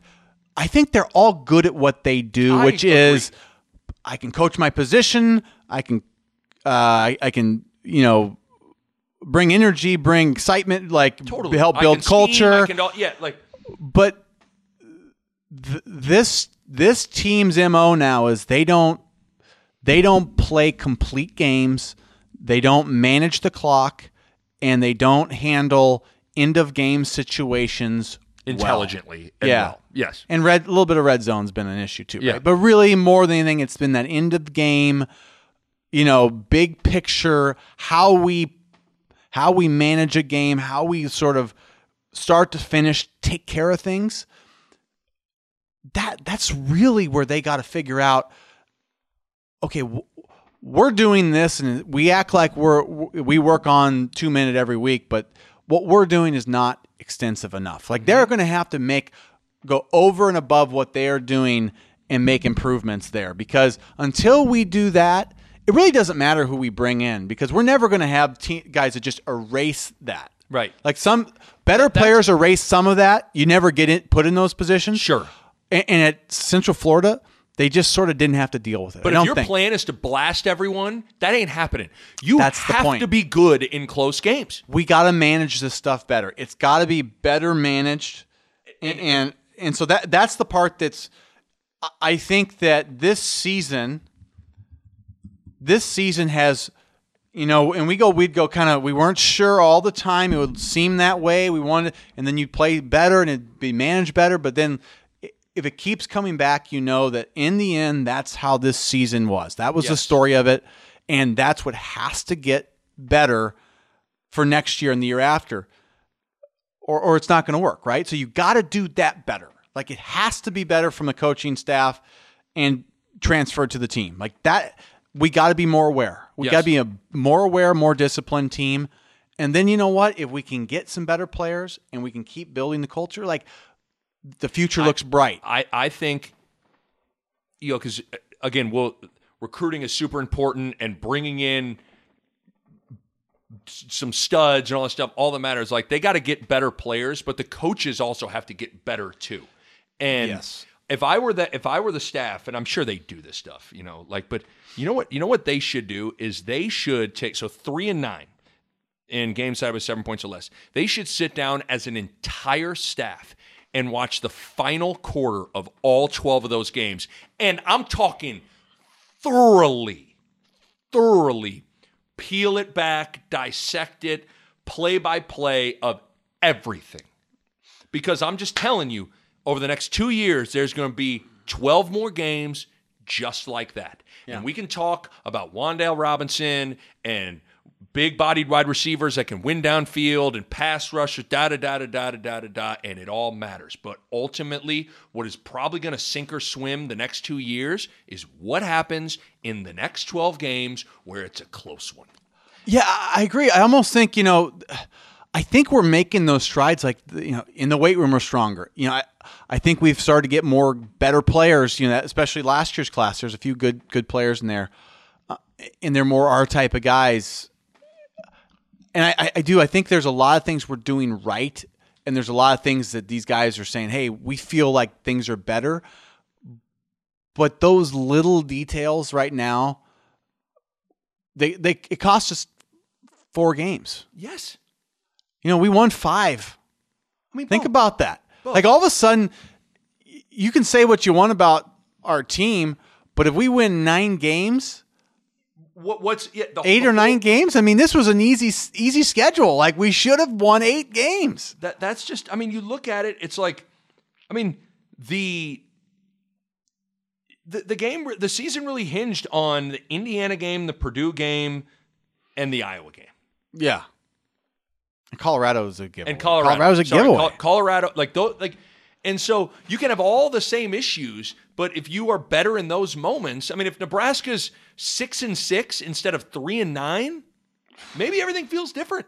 I know it would feel different because it, it was almost like if we win that game, it would feel different. So- People were ready to just be like, "Look, we're turn we've turned the corner if we beat Iowa." So, so I think I think sometimes that that was one thing I wanted to really talk like because I just think as much as we want to talk about scheme and this and that and players and recruiting and all that stuff, like this is this is huge. The three and nine in games decided by seven points or less is in all reality the whole reason why Nebraska is feeling the way it's feeling right now. Yeah, it's so much. You know, the, Riley era felt like we were just like getting pummeled for Yes. a while there. You know, and even last year at times, like even though like what's weird is Nebraska last year lost at a last second field goal at Iowa, but like it felt like Iowa pushed Nebraska around that whole. Game. They game. did too. and and that's where you be like, has progress been made? It's like, well, I turn on the film of last year's Iowa game and this year's Iowa game, and last year Nebraska got got punked and pushed around. This year they didn't. Same, same with Wisconsin. We got Same punked with, last like- year. This year we didn't. Um, Now they got the only game they got punked. They got physically punked against Minnesota. yeah, they did. then- they did. But uh, and then Ohio State was more just like I mean that's almost like Minnesota was our our biggest lapse, I think, I where think we just didn't. sh- yeah. that was the only game that we didn't show up for, and that that started a, a bad trend. You know, I, I think that that sent our season down the wrong path, and that sent Minnesota's to the, the right path. Yeah, Yeah, Minnesota exactly right. hadn't played well, and we sort of were there. Yeah, we were their punching right bag game. to get right. That that was one that really. That was the one I will say we didn't show up at all. The other, then you know, the Indiana Purdue ones, we just, man, I'll tell you what, we just, it just felt like st- st- that was a stupid mistake game. Yes. Not a, not a get, not. There wasn't a physical. That wasn't a physical loss. That was a mental loss. yes. Um, and then Wisconsin was probably the same thing. That was not a physical loss. That's a mental loss. Ohio State was physical. They're better than us. Yes. Couldn't do anything. We we were ready mentally. I think. Colorado felt like a mental loss to me. Mental loss that game. I mean, So most of these are mental losses. yeah. So so I just as much as I want to talk about the the you know the physical roster of of raw talent and personnel that there is a factor of that that exists. There the mental aspect and the intangible aspect and all that stuff is is a huge part of the equation moving forward. Yeah. Um. And where do we want to go next? Do you, Uh, I think. I mean, Nick. Okay, we, we've we've talked kind of what the coaches need to do. I think the two things we got to look at is where are they at with recruiting and quarterbacks. Those That's are the two going into let's next talk about year. The, let's talk about the quarterback situation. Okay. Because I think that is the fascinating thing now. yeah. Because it feels like, and I wrote this down in my notes during the game. It really feels like, and I'm am I am I being over the top here a little bit, but it sure feels like everyone has turned on Martinez and everyone's all in on Luke McCaffrey now. Which I, I'm listening to Big Rail Reaction. I'm I'm I'm looking at Twitter. You know, you you read stories and it just it feels like, and when the when that when the tide turns against against you, it's tough. Tough to get it back. Martinez went from the golden child to the stepchild. Yeah. And uh, so people are talking about an open competition, which, you know what? I think it's probably going to be. And here's the thing if you, uh, I'll say this and I'll let you talk. Sorry. If, if you're one of those people that is clamoring for an open competition and you're you're wanting to see the quarterback situation change, I think that has to be based more on Martinez's struggles than citing anything concrete with Luke McCaffrey. You- I hope Yeah, I'm saying that right. Like, yeah, because guys, guys, guys, guys, guys. Luke McCaffrey is yet to sit in the pocket and make a motherfucking throw. Let me repeat myself to everyone out there that is chugging the Luke McCaffrey Kool Aid. Because I like the kid too. We've sung his praises. He's a gamer, he knows how to play. There's an energy about him that is real. All that stuff I acknowledge. This dude has not sat in the pocket and made a throw and let you guys, and, and, and a lot of people want to just hand him the keys to everything and think he is the answer. Yeah. I don't understand that. Now, if you want to sit here and talk about all the issues with Martinez, that that is more of a concrete thing that everyone can sink their teeth into conversation as to why this quarterback situation needs to be addressed and opened up. Yeah. That's how I see it. How do you? I mean, because I guess how do you see it? It's funny. I I'm a I've been a Martinez d- defender all year, and I'll continue to be because I- I think he's the most talented guy we have. Um, there's no doubt Martinez. I, I don't even want to say regressed. I don't even know if that's the right word. He's in his own way. He's not playing great football right now. so yes, um, he he he hasn't lost talent. he has had a bad year, a full bad year of football. Like this is his year of struggle, and there's got to be something we don't know that's part of it. I, I've been on this receiver thing from the first game. I think his receivers aren't good. He doesn't know who to throw it to. He doesn't. He looks heavier and slower this year, and and I don't know what it is, but nothing's been in sync, and his confidence has been lacking. And, and I've I've noticed in in another area too that the little swing passes, the little screen passes, the little touch things that he made every time last year, they're all getting tipped. He's missing like he's missing the easy ones a lot of times too, where I'm just like, you know, just it, it just he's not sh- as sharp as he normally is. I totally agree. I because that's the thing is like I would have classified him as an accurate thrower last year. And I would have a hard time saying after this season that that guy's an accurate thrower of the football He, it was like he was off for a year. for a full season. And so, and that's the thing that's hard. It's like, it's not like this isn't one game. This isn't one quarter. This isn't one half. This is 12 games. yeah. And I think there are a couple of, I think number one, I'm totally with you. He looks heavy. Like he, he looks like 15, 20 pounds heavy to me. Yeah, and this is his first real. You know, he, he came off the surgery in high school. Um, was probably a little light last year, and this was his first off season. You know, putting weight on, hitting the weights, and you know, coming in the season, they go, oh, "Hey, our quarterback looks like a like a full grown man now," which is good. But when you saw him move, you go, He, he doesn't have the same. I'm, and here's here's the thing. It's like, and I, if anybody wants to know what that feels like, if you're seeing those like uh, those workout vests, Yeah. those 10, 15 pounders, like Go. go put that on and then go run around a little bit. Like you still are, you still got a you little, got a little like, bit, but it's just not the same. It does. It's not quite as you know explosive. You know those few runs where he had where he just couldn't quite get to the next gear and get. You know, if it was a 20 yard run, it should have been a 40 or 50. Eh. He had a few of those He where it, it was just looked like he's just he's a step slow for him. He doesn't look like he has near the same elusiveness, explosion, or top end speed that he had a year ago. And it's I think And- it's it's car- maybe he's nicked up and, he's I was carrying gonna. I- he's carrying I think 10 pounds of bad weight that he could probably trim off and put on some good muscle with. I th- and so that's the other thing I wrote. I wrote, the first thing I wrote down was heavy. Second thing I wrote down was I, I, you know, you said there's got to be something that we don't know. I think. I mean, the guy's got a leg brace or a knee brace. Mm-hmm. He's got that little arm thing that looks like it's a shoulder. Th- like, Yeah. I wonder how hurt he really is. Yeah. Because when you're hurt, every there's a domino effect of of how that impacts you as a player.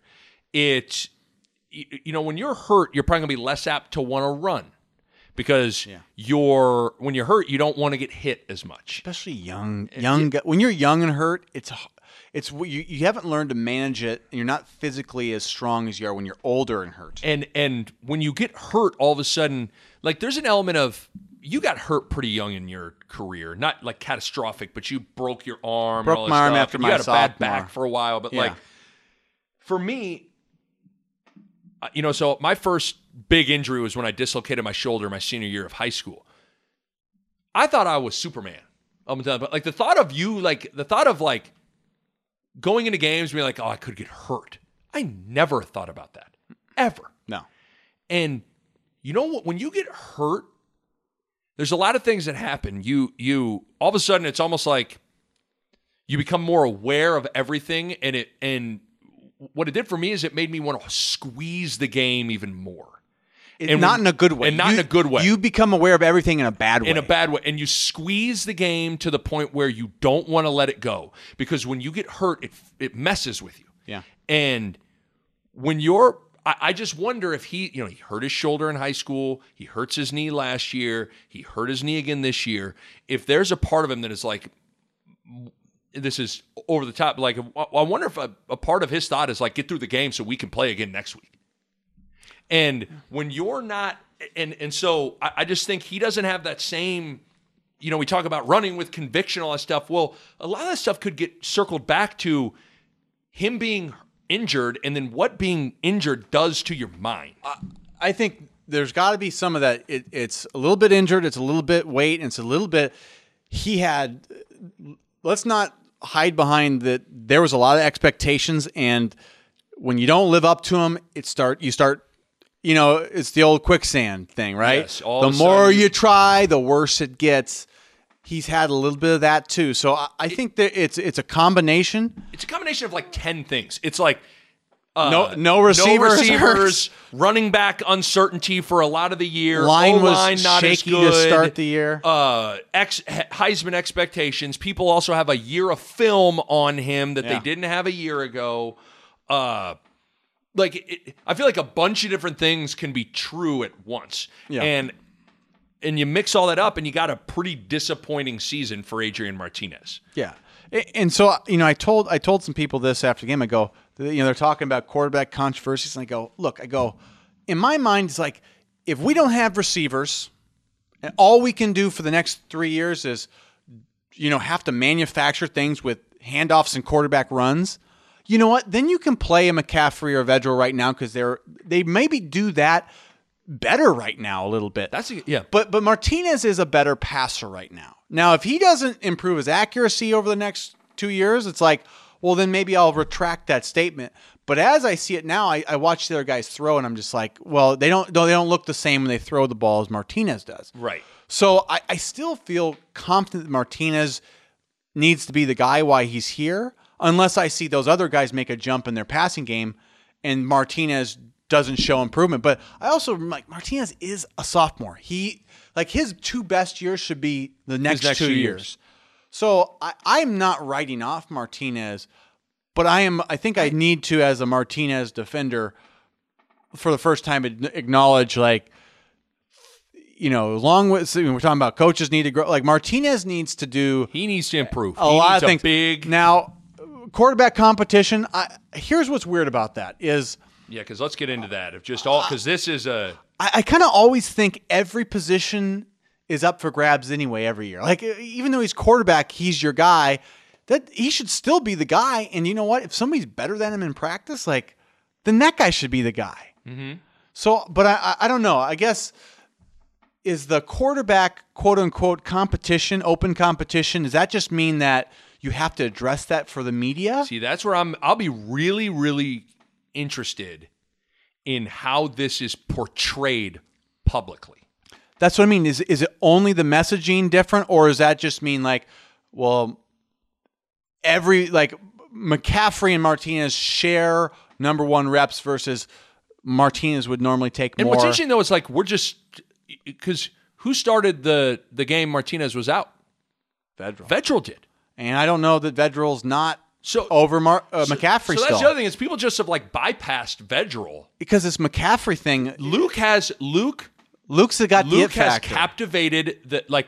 I'm just. It feels like a lot of Husker Nation has made up their minds and anointed that guy, you, you know they and that's just a scary thing. Husker Nation does this though, and they and this is another.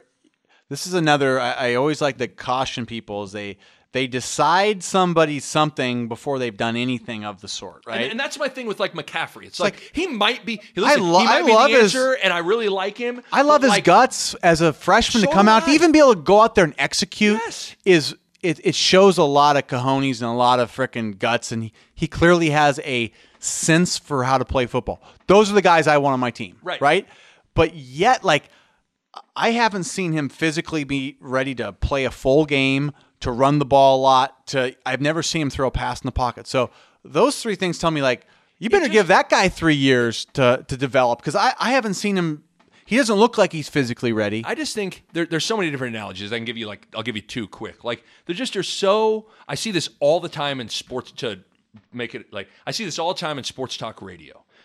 Don't don't confuse a guy that someone that's a good guest for 10 minutes once a week for being able to carry a show as a host 5 days a week. Yep. 300 for 52 weeks a year. Yep. Okay.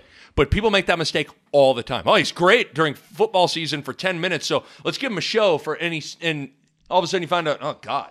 yeah. Or even just you're good for one show. Well, guess what? Tomorrow's Tuesday and you got to do it all over again. And then there's Wednesday and then there's Thursday and then there's Friday and then guess what? You got to do it all over again the next week. Or you'll see it and like don't confuse uh, a guest host on SNL that's good in one skit Yeah. for being like he could be a cast member. Would be our primetime He guy. could be yeah. the the fu- it's like there's a difference between doing it one time and doing it great and being an every single Yeah, I day mean, guy. Here's what's funny is like people are on Martinez for the you know his body of work, not the six really good plays a game he makes, or the, it's like the body of work. And so McCaffrey's only got to come in and make a couple splash plays. You know, got to make a couple drives in one game versus not as good opponent. Like, you want to go play Ohio State, McCaffrey? You know, like he was not ready for that. Again, Bo, it go. It, we got to circle back to what you and I talked about right here a couple months ago. It is my sunglasses theory. Yeah. It is to go all rated X on people. It's why phone sex works for people is because people fill that unknown void in their head with the best case scenario. Yeah, it, And it's so you it's just it's like the cart just- the cart before the horse yeah. on it. It's just like I'm not anti like do, do I think there probably needs to be an open competition? Yeah. I, I probably do because uh, because also the other thing with all this stuff is for everything we just said, Adrian Martinez as the starting quarterback has won four games and five games. And all and and I, I you know if Mario Verduzco is here, he'd say you can't pen it all on one guy, but like ultimately, that's kind of how the that's kind of the nature of the position. And obviously, who you're having under center isn't yielding big results. Is it all his fault? No, but ultimately, that's kind of how it goes too. Like I, I I don't know how you could after two years feel like, yep, everything is just rock solid. Make sure you you run it back exactly as it is. But I also, with all that said, as I speak out of both sides of my mouth, I just quarterback battles can get messy and make things tough on everyone. And I- just, you know, there's so many scenarios that play in my head. What if, I mean, if Frost comes to the podium before spring ball or if he gets asked about it in his recruiting press conference in December, my guess is he'll have a non answer for it, which I wouldn't touch it if you don't have to. If he announces quarterback competitions wide open, I just man that that makes things pretty interesting for all of the spring and I wonder what it does to everyone. I mean, here's here's a a really outside the the box thought. Well, let's say for some reason he loses the job. Well, then we might lose him. I that okay. And let me ask you there. I didn't who, who do you want? Like, if you have a choice right now, who do you take? I, I, I, don't want to. I, I don't want to uh, conjure up a, a a situation that isn't real yet. But who's to say? And I don't. I, I like Adrian doesn't strike me as this kind of a guy. Who's to say that if Scott Frost sits the quarterbacks down and says, "Guys, competition's open on, in the spring," who's to say Adrian Martinez goes, "Well, I'm out of here then." Uh, I don't. I don't think he'd be out of here. I, I think he'd be out of here if he lost it. Potentially. So he would do what Gebbia did. yeah, it's So oh. he'd, he if he if would you- lose it the week before the Yeah, he's got a redshirt year, so I mean, he, he- for him, it's like he wants to play quarterback, and he's got a high ceiling. If he if he's not going to play quarterback at Nebraska, like he's a good enough player that Nick, he's not going to sit in the bench for three years. well, I guess that's To a younger guy, potentially, like what's the be- why would he do that? I guess. And and you can sit here and uh, you know I'm sure there's people listening and be like, if that's how soft you are, then you don't aren't ready for the jet. It's like, yeah, I mean, I I don't know, man. Like, you know, I, I, I don't know. Here, here's the thing. It, it's different, I think, when you are a real talent, which he is. and I'm just saying it's different when it's not your life. Yeah, That's the thing that kills me with all these people. It's like you're not the one that has to go through it. Like you, you can sit there and, and again i'm always like we're all a pro- just like how frost is always going to be very sensitive because of, of what happened and getting pulled and all that stuff and all Yeah. like so what happens in your life shapes how you view things i transferred Yeah.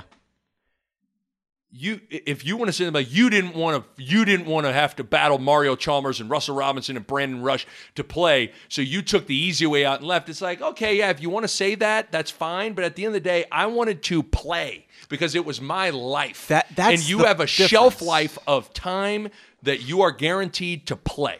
Yeah, there's a there's a difference between I got hard feelings against the program and my feelings are hurt. Your feelings weren't hurt at all. Not Nick. at all. You I'm just- love you loved Kansas and you still you keep in contact with people from Kansas like you never left because Yes. that's how it felt. Right. Yours was simply I want to go play. I want to play, and and so, but what I'm saying is, and this is why I remember you and I got into a what bar were we at?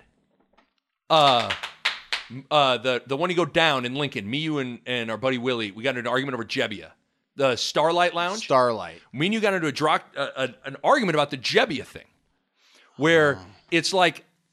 At the end of the day, what Gebbia did was bullshit. Leaving, you know, it's like if you like to me, You, you got to leave before the you got to leave season before the starts. season starts. Yeah. But at the same time, I understand. Like, even though it's it's BS, I understand why he was doing it because it like sometimes you do have to be selfish, and sometimes you do have to think about your situation. And so I know we're getting way in the weeds here with this quarterback situation, but I, listen, I, that's a.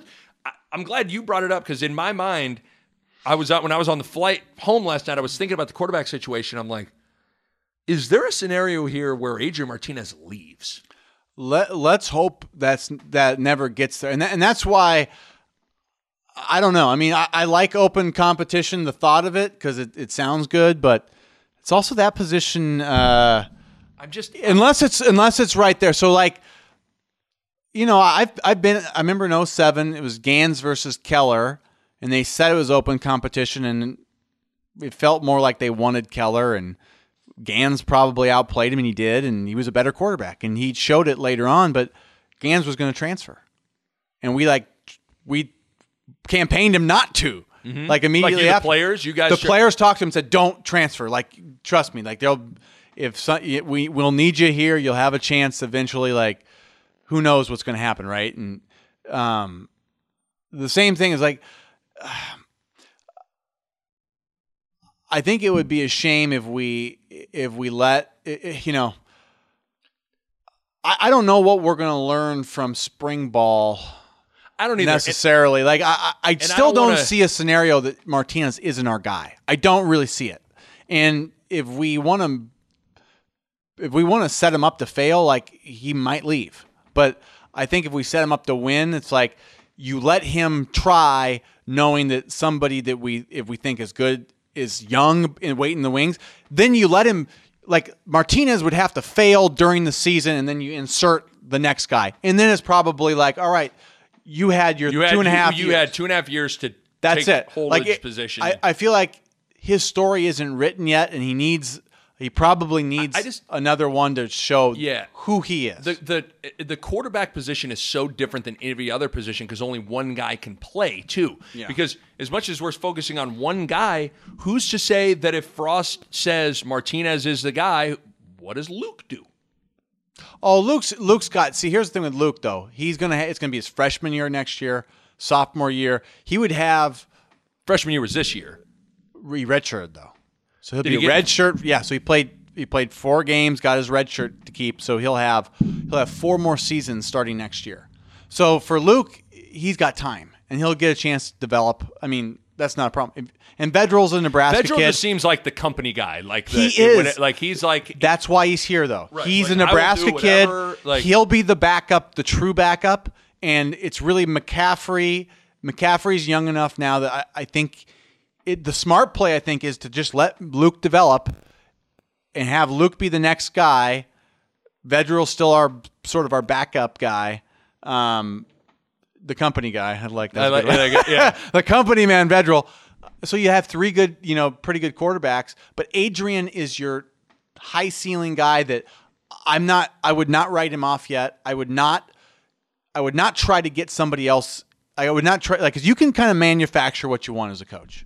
I watched Yeah. I watched just- him manufacture Sam Keller into being the starter because he had the the Arizona State. He had a great game, Game against, against USC, USC, yeah. and they thought this guy's the answer. He looked the part. He talked the part. He just his game was just it was just okay. It didn't have the it. Ganz had the it factor. So I, I don't know. I just it, it'll be. I, I'm I'm fascinated with how Frost publicly speaks about the the position. I think people want a quarterback, an open competition. Um, I think the, the fans want it. So I think here's what Frost has to. This is going to be part of big picture how he handles this program. It's going to be very important because he needs to He's he needs like- to win Martinez. Like he needs to help Martinez get his swagger back with with the public, as well as make sure that the team is on board with what's happening. Because if they feel like somebody's better than him, he might lose the team.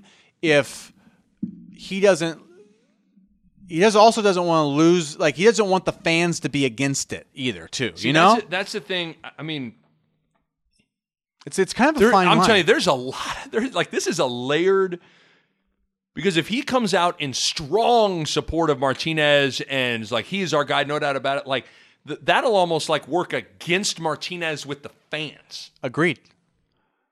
So which is weird. So it's like in an in an effort to boost Martinez's confidence publicly, he'll slide him under the microscope of criticism even more with the fans.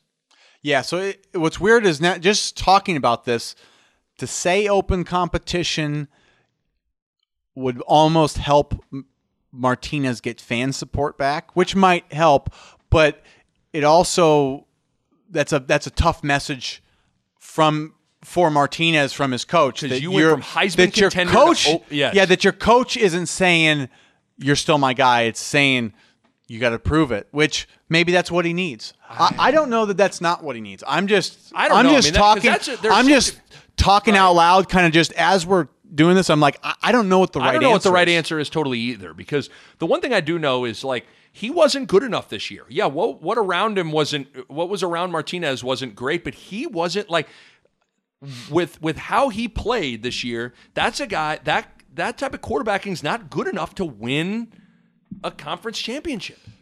No, especially with with what's around him, he had to be he had to be great this year. Well, and with how this program's built and how this offense is built, you need your quarterback to be dynamite. And Yeah. he's not, he wasn't that. So it just, it is You- you know- amazing. He need like for this offense, the more you watch it, the more you realize you need those matchups where we get the extra guy, where we run the quarterback, and you just keep they they just get those plays where that that one up guy, that scramble, that quick decision, that quick run, like all those things that, that the quarterback has to do in that offense, like that's got to be better because that that's what this offense is based on Right. this specific offense needs him to do those things better, and he's got to do them better. I, I, it'll be the the Martinez season is uh, just the whole year is fascinating. I mean, I am shocked. Like I don't, I don't. A lot of people throw out that word loosely and, and like, and they'll throw it out just all the time. Like, and they're not truly shocked. Like I am shocked at how this season went for Adrian Martinez. I am too because this isn't, and this is why I think we're probably both arguing. Even though we like Luke McCaffrey, why we are arguing against him right now is because what Martinez has done is last year he did show us. He showed us on the field what he's capable of. Where we're like, wow, Yes. this guy's a freshman. He did that. Like he was awesome. And this year it was just not as good. But so we're not defending a guy that has never shown it. Not just like, hey, this is a good recruit, and we hope one day he's good. Like he has been good. So I'm going to defend a guy who has shown me before he can do it. I'm not going to defend a guy that has never shown me. That's the difference. If Martinez has never shown me, this was his first year, open competition. I don't even want. Yeah, it's not even a discussion. close. But the fact is, he showed he was special, and he had rare skills. so I'm going to defend that, and that's why I, I I think it's important to to give him every opportunity possible to succeed. Because the coaches can do that. You, uh, coaches I can give you I- more opportunities. That's part of being a coach. And then and then the hard part about all this is that we don't know what the team dynamics are like. I don't know what how the rest of the team views Adrian Martinez. I think it's favorably. He was he's a captain. I think it's fine. I don't know how people view Luke McCaffrey. I, I don't know. I, I you know I, I don't know how any of that is, and ultimately all that stuff kind of matters too. Because if if you know it is as much as it's kind of weak minded when people feel like someone's the coach you know i could is there a, a scenario in my head where i can i could manufacture that like some people on the on the team feel like oh man martinez is frost golden boy and he gets all these second chance like yeah maybe but I, that doesn't seem to be the case because he takes all the criticism too, and I think they realize like, hey man, this guy's taking a lot of heat. You know, he's taking a lot of criticism, um, and they pick apart every little thing he does. Where but he still gets thrown out there what's that? he still he still has the like he he the reason i bring the goal is that he the, the people pick him apart but frost always backs him and frost and then he always has the job Yeah, yeah, that's true. I'm just I'm just trying to like. There, that's I'm just people want to make this really simple and it's not. No, this isn't that simple. I, I, and I, I, I like things that are simple, so I, I almost don't like that. I don't even know how I feel about it. I really don't. I don't either. That's right. I like like we're I- talking there- about this, and every time I talk about it, I'm like, well, open competition. No, I, I don't I'm know. like, either way, I'm equally uncomfortable with either direction. I'm Yeah. I'm uncomfortable with being like you cannot have an open competition. It's got to be Martinez. Then I'm like, eh, man, that guy did not play good, and he won four games and five games, and that's not. But then I'm like, you got to have an open competition. I'm like, man, that makes things messy. I'll tell you what. like uh, my my gut keeps telling me not having Adrian Martinez be my quarterback is a bad thing. So that's what it tells me. Like uh, in the end, after all this talk we've had, I still don't know the proper way to handle it. But I know the most uncomfortable I feel is if that guy's not my quarterback next year. That's all I can tell you. That guy, we need. I think we need that guy to be our quarterback. I just don't. time. I mean, because like I'm with you on that, but the the reality is that I just don't. If I were if I were to disagree with that, what am I basing that on? I don't know. Couple of I throws. guess that's my point. Couple of with, throws. With this whole thing is like, Well, maybe Vedral's number two. Do, do you want Vedril? do you want like what are you like? We have a bigger sample size with Vedral than McCaffrey, but everybody wants it to be McCaffrey. Vedral's the number two. That's Like, what- That's the thing. Like he's the backup. McCaffrey is third string. So I'm just, uh, you know, that's the hard part about this is like, I know what I have with Martinez. There are elements of it that I really am like, like you pointed out, he showed some stuff last year. You're like, damn, that guy's good. But then there are elements of it that like he he struggled this year, really, really bad. But I also, you know, it's the whole thing of like, you know, what's behind, what's in the mystery box, and some people's they want to choose. they that want the mystery box. And my thing is like, man, there's just Husker fans have been prone to the mystery box for 20 years, whether it's a coach, a coordinator, or a quarterback. They always will take what they don't know, Yeah, assume uh, the best, It's and the run bird, with it. bird in the hand or two in the bush, and I I take the bird in the hand every time. And there's just a whole lot of that. We'll take. Well, hey, let's Is that try where that. that phrase comes from? Is that a hunting phrase or what is that? Like, That's a phrase. I don't I know. like that. I know. I, I've heard that before, but There's I, a bird in the hand or two in the bush, and I, I, I think there's too much of that. Hey, we, we don't, we know what we got, but maybe it's better if we go there. But that position, like, you, you, once you drop a guy from quarterback, I, I think that's a site. It does something. there's just a part of me that's like I I don't I don't it's hard for me to envision a scenario where you open up the competition and like I mean maybe it'd be the best thing that ever having to Martinez but mm, It just, I, I don't don't know. I don't know man. I, I don't I don't know. I mean, I think he just needs, he needs to just, he needs to have an off season. I mean, an off season where he gets he needs to get healthy. He needs to lose I think he needs to lose 10 to 15 pounds. And get get stronger and work on his quickness and lose a little weight and maybe those things will give him more confidence where he just all of a sudden it, he gets pissed off and and that's one thing I, I will say he looked like at the end of the year he was starting to get a little pissed off with things. Yeah, you brought that up last week. Last thing on the quarterbacks, and I actually thought it it was on Big Red Overreaction. It was uh, Ravi Lula was was co-hosting with Damon. Ravi had a really interesting point on this because Damon and him got into the play calling. We talked about a little bit how like the play calling felt different when when McCaffrey or Vedral was in, as opposed to when Martinez was in, and the point Ravi made was Frost knows who McCaffrey is. And when you know who someone is, you also know what they can't do. Mm-hmm. So you call plays accordingly to suit their strengths and minimize their weaknesses.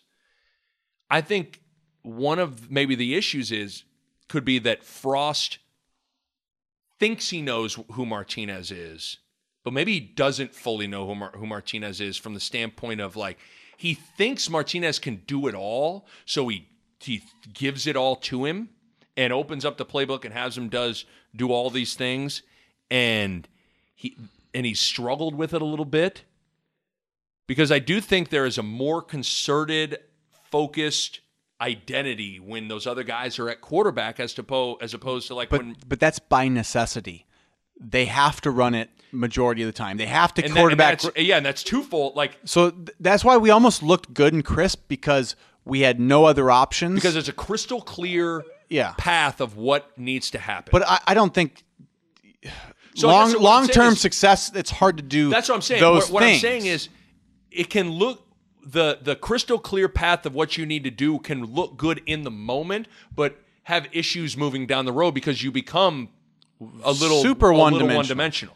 The the problem with Martinez is, yeah, he provides more of that true dual threat, but maybe he's not in this year, and whether it's the receivers or whatever, he wasn't as good in a lot of the other areas of the playbook that they allowed Martinez to use and not the other guys. And so it's just I think there's a lot there, there's a lot in it for Martinez or for Frost Yeah. as well. It's funny though. You see a guy like Urban Meyer, who I, I, I trust his opinion over everybody's. I mean, the guy has got an unbelievable mind. You've seen it all, and you know he thinks highly of Martinez.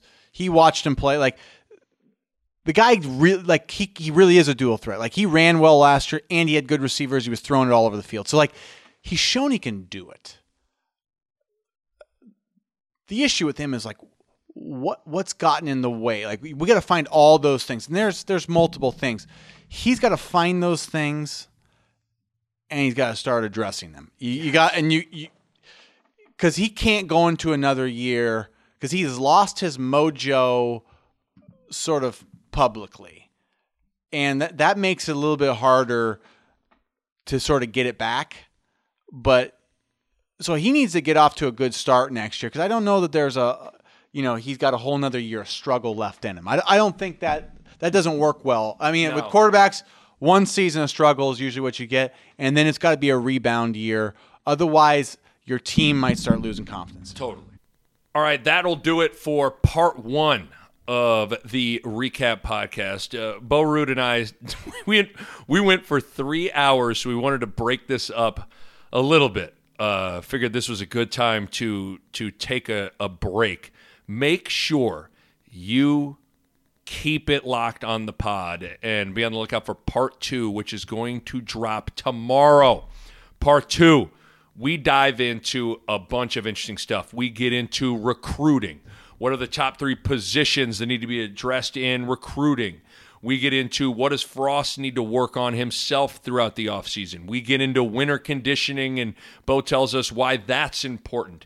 And then we also dive into Tommie Frazier's tweet Got to being critical of Scott Frost and our reaction to that. That's all coming up on part two of the recap podcast, which will drop tomorrow. In the meantime, subscribe to the pod, give it a rating, give it a review. Really appreciate everybody listening. Keep it locked for part two of the pod coming up.